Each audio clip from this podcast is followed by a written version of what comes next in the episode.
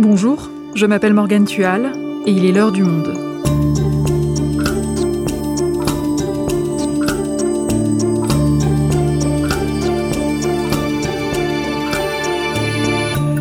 Aujourd'hui, on vous explique les Pandora Papers, une énorme enquête internationale.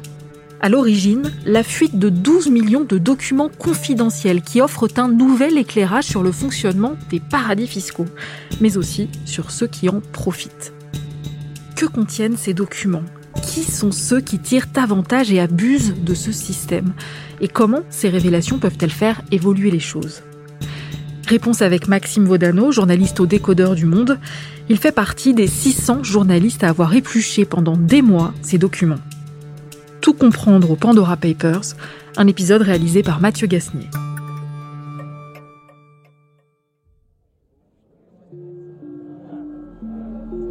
Ça commence toujours comme ça. Un jour, une montagne de documents confidentiels atterrit entre les mains d'un journaliste. La source, elle restera secrète. Le contenu des documents, bien au contraire, va être passé au peigne fin par des journalistes. Des centaines de journalistes même, du monde entier. Il faut bien ça pour éplucher ces millions de données brutes à la recherche des informations qui s'y cachent. Depuis quelques années, les fuites de documents concernant les paradis fiscaux se multiplient. 2013, Offshore Leaks. 2014, China Leaks. 2016, Panama Papers. 2016, Bahama Leaks. Football Leaks. 2017, Malta Files. Paradise Papers. 2018, Dubai Papers.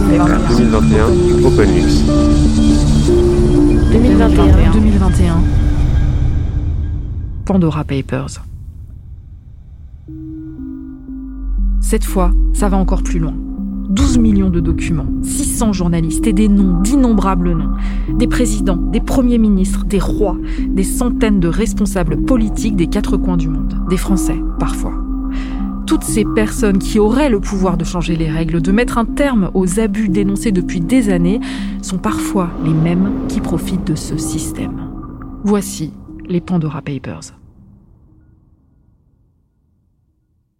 Maxime, comment débute toute cette affaire? Déjà, d'où viennent ces documents? Alors ces documents, c'est ce qu'on appelle un leak, c'est-à-dire euh, une fuite de données euh, qui sont normalement confidentielles, qui sont transmises par une source anonyme euh, à l'ICIJ. L'ICIJ, c'est un consortium international de journalistes d'investigation qui est basé aux États-Unis, avec lequel on travaille souvent. Et donc, ils reçoivent ces documents et ils décident de les partager avec 150 médias partenaires dans le monde entier, dont Le Monde. Le moment où euh, le directeur de la ICIJ vient nous voir euh, au journal pour nous présenter euh, ces documents et ce projet, c'était il y a à peu près un an. Il avait vraiment des étoiles dans les yeux. Il disait c'est la caverne d'Ali Baba. Et donc en fait, on a décidé de prendre un, nom de code pour ce projet qui est Aladdin. Et alors ces documents dont il vous parle ce jour-là, c'est quoi? Alors, ce sont 12 millions de documents. Ces documents, ils proviennent de 14 cabinets qui sont basés dans des paradis fiscaux. Donc, ils sont basés aux Émirats arabes unis, à Chypre, euh, aux îles Vierges britanniques, plein de paradis fiscaux qu'on connaît. Et euh, ce qui est exceptionnel, c'est que euh, on a déjà eu des fuites qui proviennent des paradis fiscaux, mais en général, ça provenait d'un seul cabinet. Et là, on en a 14 d'un coup. Et ces cabinets, qu'est-ce qu'ils font précisément? Alors, leur cœur de métier, c'est de créer des sociétés offshore dans les paradis fiscaux. Un paradis fiscal, souvent, on pense au côté, il n'y a pas d'impôt mais ça sert aussi euh, à avoir de l'opacité. C'est-à-dire que quand tu vas créer une société dans un paradis fiscal, tu vas être beaucoup plus discrète que si tu crées ta société en France. Et donc souvent, les gens qui font appel à, ces cabinets, euh, ils vont là-bas créer des sociétés offshore, euh, soit pour ne pas payer d'impôts, soit pour cacher des choses, cacher des choses à la justice, au public. Ça peut être des gens connus qui n'ont pas envie que leurs affaires soient sur la place publique. Donc il y a pas mal de raisons différentes pour créer des sociétés comme ça.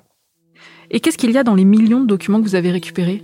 En fait, il faut imaginer que c'est comme si euh, l'ensemble des documents euh, de ton entreprise fuitaient. C'est-à-dire qu'il y a des mails, il y a des documents comptables, euh, il y a des cartes d'identité de clients, des, documents signés. Il y a vraiment énormément de, de, choses différentes. Donc, il a fallu faire un tri parce qu'on ne pouvait pas tout lire d'un coup. Donc, en fait, il a fallu plus de 600 journalistes qui sont issus de 120 pays pour travailler sur ces documents et les explorer.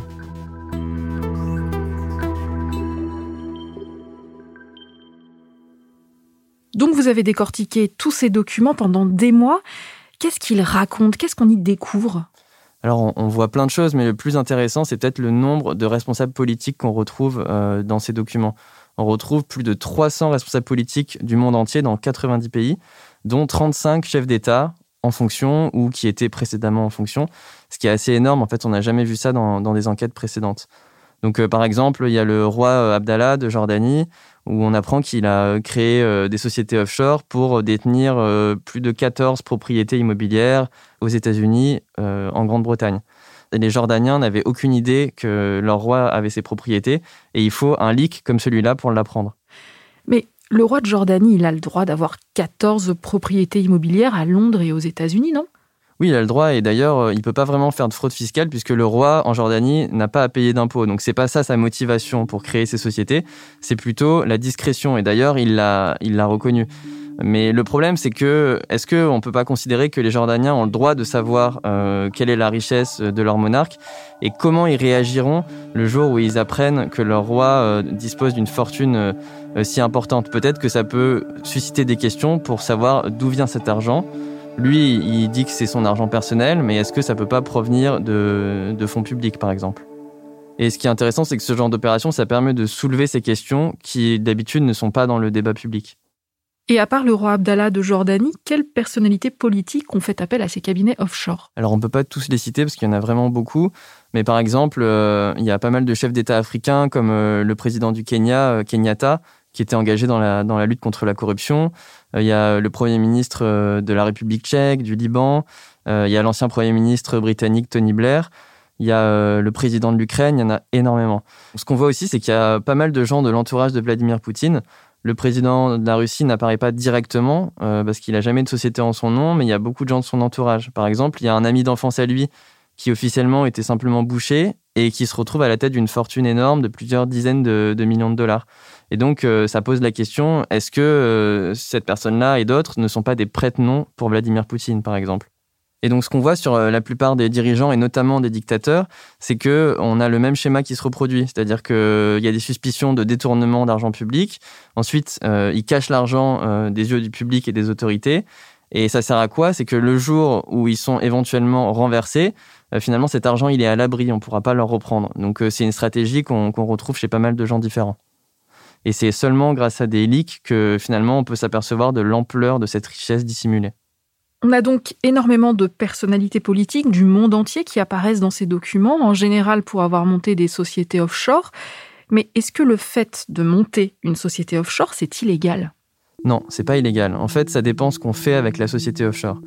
Si euh, tu es une Française et que tu veux planquer ton argent euh, à Dubaï, par exemple, pour éviter de payer des impôts, ça c'est illégal. Par contre, si tu es une femme d'affaires et que tu veux faire euh, du business avec quelqu'un qui se situe en Indonésie, par exemple, tu vas peut-être avoir une raison légitime de créer une société offshore parce que ça sera plus simple juridiquement, ça sera plus rapide. Euh, le problème, c'est que cette question-là, elle occulte un petit peu toutes les dérives qu'on voit dans le système. C'est que au nom de quelques usages légitimes, on voit énormément de dérives et on peut se poser la question est-ce que ça vaut le coup de maintenir le système vu euh, le coût social que ça a, puisque c'est des centaines, voire des milliers de milliards qui échappent euh, au fisc et qui échappent aux yeux du public?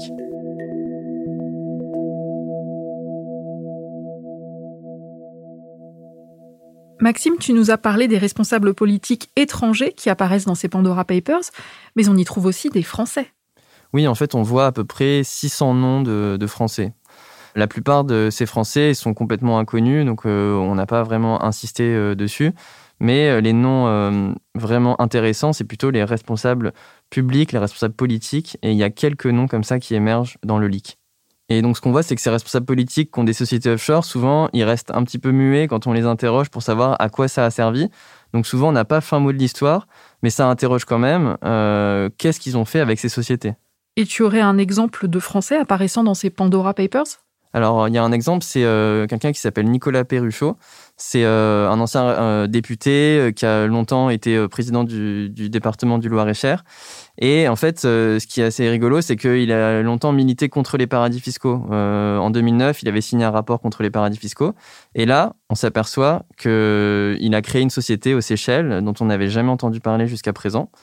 Euh, donc c'est quelqu'un qui a déjà été euh, dans le viseur de la justice. Il y a des soupçons de malversation financière. Et donc ça vient rajouter un soupçon sur ce personnage. Mais il a refusé de nous répondre. Donc c'est impossible de savoir à, ce stade à quoi a servi cette société aux Seychelles. Est-ce que c'est du détournement d'argent public, de la fraude fiscale, ou est-ce qu'il avait une raison légitime d'ouvrir cette société? Après, il y a d'autres noms qui apparaissent, comme Dominique Strauss-Kahn par exemple. Et qu'est-ce que vous avez découvert sur Dominique Strauss-Kahn? DSK, depuis qu'il a quitté la vie politique, il s'est reconverti en conseiller de luxe, c'est-à-dire qu'il conseille des États, des grandes entreprises étrangères, ce qu'on savait déjà un petit peu. Et en fait, il fait ça depuis une société au Maroc où il est installé. Ce dont on s'aperçoit, c'est qu'il a créé une deuxième société qu'on connaissait pas jusqu'à présent, en 2018, euh, aux Émirats arabes unis, dans un émirat euh, assez opaque et assez peu connu qui s'appelle Ras Al Khaimah.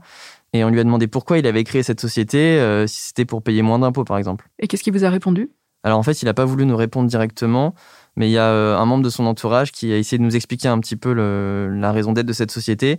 Il nous a expliqué que c'était pour répondre à, un important client de la région qui voulait domicilier les contrats aux Émirats arabes unis, donc quelqu'un qui travaille euh, dans le Golfe. Il a fait savoir que en fait, DSK n'avait aucun intérêt à aller là-bas pour payer moins d'impôts, parce qu'il paye déjà très peu d'impôts au Maroc de toute façon. Mais le truc assez étrange, c'est qu'en fait, il a créé sa société pile au moment où il arrêtait de bénéficier d'avantages fiscaux au Maroc. Donc ça interroge un petit peu sur le timing. L'autre question qui interroge, c'est aussi pour euh, un ancien homme politique qui a été euh, ministre de l'économie, qui a été directeur général du FMI, donc qui se préoccupait des finances publiques. Quelle est euh, l'éthique d'aller enregistrer sa société dans un paradis fiscal comme les Émirats arabes unis?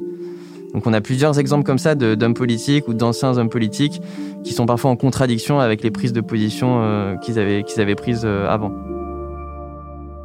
Est-ce qu'il y a d'autres personnalités politiques françaises qui apparaissent dans ces leaks bah, il y en a deux qui sont intéressants. Il y a Émeric euh, Choprade, qui est un ancien conseiller de Marine Le Pen, qui a été député européen pendant longtemps.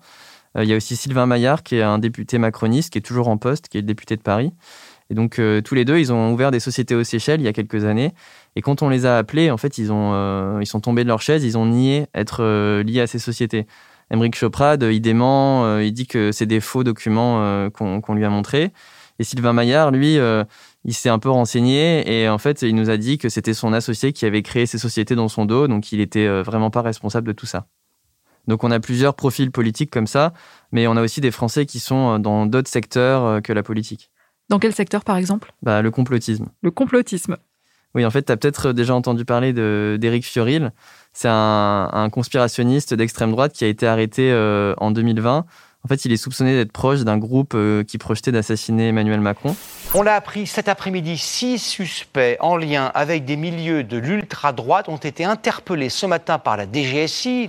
Ils sont soupçonnés d'avoir voulu préparer un projet d'action violente contre Emmanuel Macron. Donc il est assez connu chez les conspirationnistes depuis euh, une dizaine d'années. Et ce dont on s'aperçoit là, c'est qu'en fait, il a euh, depuis très longtemps une société aux Seychelles euh, qu'on connaissait pas. Avec cette société, qu'est-ce qu'il fait? Ben, Il vend des livres, il vend aussi des compléments alimentaires, ce qui peut lui faire une, source de revenus. Donc à quoi ça sert d'avoir cette société? Ça peut lui permettre de payer moins d'impôts déjà, et ça peut aussi le permettre de sortir un petit peu des radars des autorités.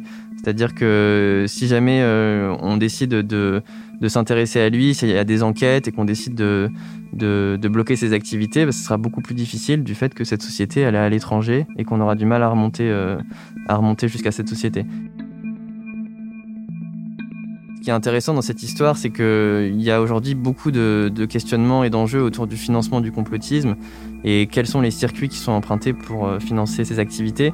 Ce qu'on voit, c'est qu'avec des sociétés offshore comme ça, des gens comme lui sont hors de portée si jamais les autorités euh, décident de les frapper au porte-monnaie.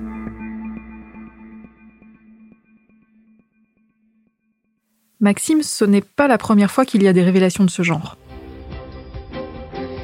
Et bonjour à tous. Près de 400 journalistes mobilisés, 11 millions de documents secrets épluchés. Et au bout de cette gigantesque enquête, sans doute le plus grand scandale d'évasion fiscale, des chefs d'État, des stars du sport ou encore des personnalités auraient donc utilisé des paradis fiscaux pour dissimuler leurs actifs via un, cabinet situé au Panama. En 2016, il y a eu les Panama Papers qui avaient fait beaucoup de bruit. En 2017, les Paradise Papers et plus récemment, en février, l'opération OpenLux. Tu as d'ailleurs participé toi-même à toutes ces opérations. Qu'est-ce que les Pandora Papers apportent de plus? Quand on connaît bien ce monde-là, ça n'apporte pas quelque chose de fondamentalement nouveau. Ça nous décrit en fait l'ampleur d'un système qui est beaucoup plus généralisé que ce qu'on pensait. Euh, par exemple, dans les Panama Papers, il y avait un cabinet, on pouvait se dire c'est une brebis galeuse qui fait n'importe quoi. Là, il y a 14 cabinets et on observe des dérives dans les 14 cabinets. Ce qu'on voit aussi, c'est que euh, le problème des paradis fiscaux, c'est pas seulement un problème de fraude fiscale, c'est un problème aussi de, de cacher de l'argent de la corruption, du détournement d'argent public. Et le nombre de, personnalités politiques internationales qu'on voit apparaître dans, dans ce, ce leak nous montre que c'est vraiment un problème politique aussi. C'est-à-dire, euh, c'est euh, un problème démocratique de se dire qu'il peut y avoir euh, des responsables qui cachent leurs activités, qui cachent leur argent. Et donc, ce leak, ça nous montre que les malversations continuent malgré les scandales et malgré les réformes. Alors, justement, qu'est-ce qui a changé ces dernières années? À quoi elles ont servi ces révélations? Bah, Il faut être un peu optimiste quand même. les révélations, elles ne servent pas à rien. Ça a permis de tordre un petit peu le bras à certains paradis fiscaux pour renoncer à leurs pratiques les plus opaques, euh, par exemple, le Panama, ils ont dû énormément se réformer depuis les Panama Papers, parce qu'ils ont été frappés par le scandale, ils ont été obligés. Et donc, euh, ils, exercent beaucoup plus de contrôle sur euh, ces sociétés anonymes et sur ce qui est fait avec. Le problème, c'est qu'il y a un peu un jeu de chaise musicale à l'échelle internationale. Quand le Panama se réforme, eh ben, on a d'autres pays qui prennent la place. Et ce qu'on voit dans ce, dans ce nouveau projet, c'est qu'il y a des nouveaux paradis fiscaux qui prennent le relais. Donc euh, on voit émerger énormément les Émirats arabes unis avec Dubaï, euh, Hong Kong, euh, Singapour, et même ce qui est assez étonnant, le Dakota du Sud qui est un État des États-Unis. Et donc en fait, on peut dire aujourd'hui que les États-Unis sont un paradis fiscal, ce qui est, ce qui est assez étonnant. Donc toute la difficulté, c'est qu'on ne soit pas dans un éternel recommencement. Et comment on pourrait y parvenir? Le problème, c'est que les pays sont souverains, donc ils sont, on ne peut pas intervenir directement en ingérence en leur empêchant d'être des paradis fiscaux. C'est un peu l'éternel problème. Donc en fait, il faut des discussions mondiales pour mettre en place euh, des standards, un petit peu comme on a fait avec le climat, avec euh, l'accord de Paris. Donc en ce moment, il y a des, discussions très importantes qui sont en train d'avancer, par exemple, pour euh, empêcher qu'on puisse avoir des taux d'imposition à 0%, comme c'est le cas dans les paradis fiscaux. Et donc si ça aboutit, ce qui est assez probable, euh, il y aura un taux minimum de 15%. Et ça, ça invalide automatiquement la logique des paradis fiscaux, puisque plus personne n'aura intérêt d'aller aux Bermudes ou aux îles Caïmans si jamais le taux d'imposition est presque aussi important qu'en Europe. Et ce serait suffisant d'empêcher les taux d'imposition à 0% bah, Ce serait déjà une super avancée, mais ce n'est pas suffisant, parce qu'il y a aussi un enjeu de transparence. La bonne nouvelle, c'est qu'il y a eu des avancées depuis deux ans vraiment importantes euh, avec euh, ce qu'on appelle l'échange automatique d'informations. Donc, par exemple, si euh, toi, tu, en tant que Française, tu ouvres un compte au Panama, le Panama va transmettre l'information à la France. Donc, théoriquement, ça évite la fraude fiscale. L'Union européenne devrait dévoiler sa nouvelle liste de paradis fiscaux demain. La précédente, établie le 5 décembre, comprenait 17 États. Huit d'entre eux devraient être effacés, leurs dirigeants s'étant engagés à plus de transparence. C'est le cas du Panama, qui est pourtant le pays par lequel le scandale est arrivé. Après, toute la question, c'est est-ce que les paradis fiscaux coopèrent vraiment et transmettent vraiment les bonnes informations? Donc ce qu'il faudrait, c'est qu'on aille euh, plutôt vers l'élimination complète de tout ce qui est opacité dans ces paradis fiscaux. Et aujourd'hui, en guise de transparence, on n'a que les leaks. Bah, c'est un petit peu ça le problème, c'est qu'on dépend de sources anonymes qui transmettent des informations euh, aux journalistes. Donc ça a quand même un effet, c'est que ça dissuade euh, certains clients de recourir aux paradis fiscaux parce qu'ils ont peur de voir leur nom apparaître un jour dans un leak. Toi, Maxime, ça fait des années que tu travailles sur l'évasion fiscale, que tu épluches des montagnes de documents comme les Pandora Papers, pour finalement arriver au constat que ça continue malgré tout. Ce n'est pas un peu décourageant? Ça peut l'être à certains moments, mais euh, il y a quand même des petites satisfactions parce que les lois évoluent, on voit les réformes arriver et on peut se dire que c'est un petit peu grâce aux révélations de, de la presse. Ce qu'il faut se dire, c'est que comme tout comportement illégal, il y aura toujours des règles et il y aura toujours des gens pour contourner les règles. Moi, je pense pas que de mon vivant, je verrai la fin euh, totale des paradis fiscaux ou de l'argent sale. Mais euh, ce qu'on observe en fait depuis quelques années, c'est que euh, le spectre des gens qui peuvent recourir à ces services-là, il se réduit de plus en plus. Il y a un coût de plus en plus important à cause des fuites dans la presse, à cause des régulations. Et donc, en fait, on contraint de plus en plus les gens à renoncer à ces services. Et il y a un petit nombre de gens qui continuent de le faire, de plus en plus petits. Et euh, la logique de l'histoire, je pense, c'est que ce nombre se réduise, mais euh, ça sera jamais euh, réduit à zéro, je pense. Merci Maxime. Merci.